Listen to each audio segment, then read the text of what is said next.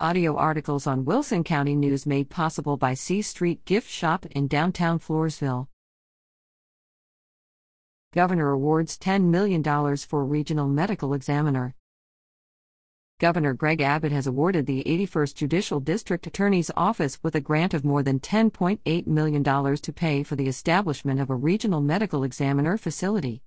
District Attorney Audrey Louis of the 81st Judicial District who announced the news Monday, said its grant will fund an 11,000 square foot building and all the medical examiner's equipment, as well as all toxicology instruments needed to have a full toxicology lab.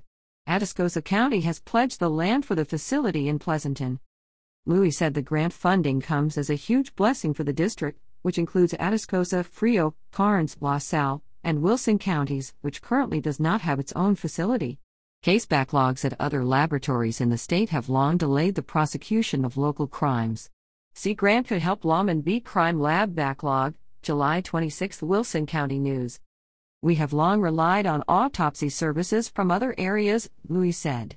But since COVID and the border crisis, ME's offices have turned away out of county autopsies.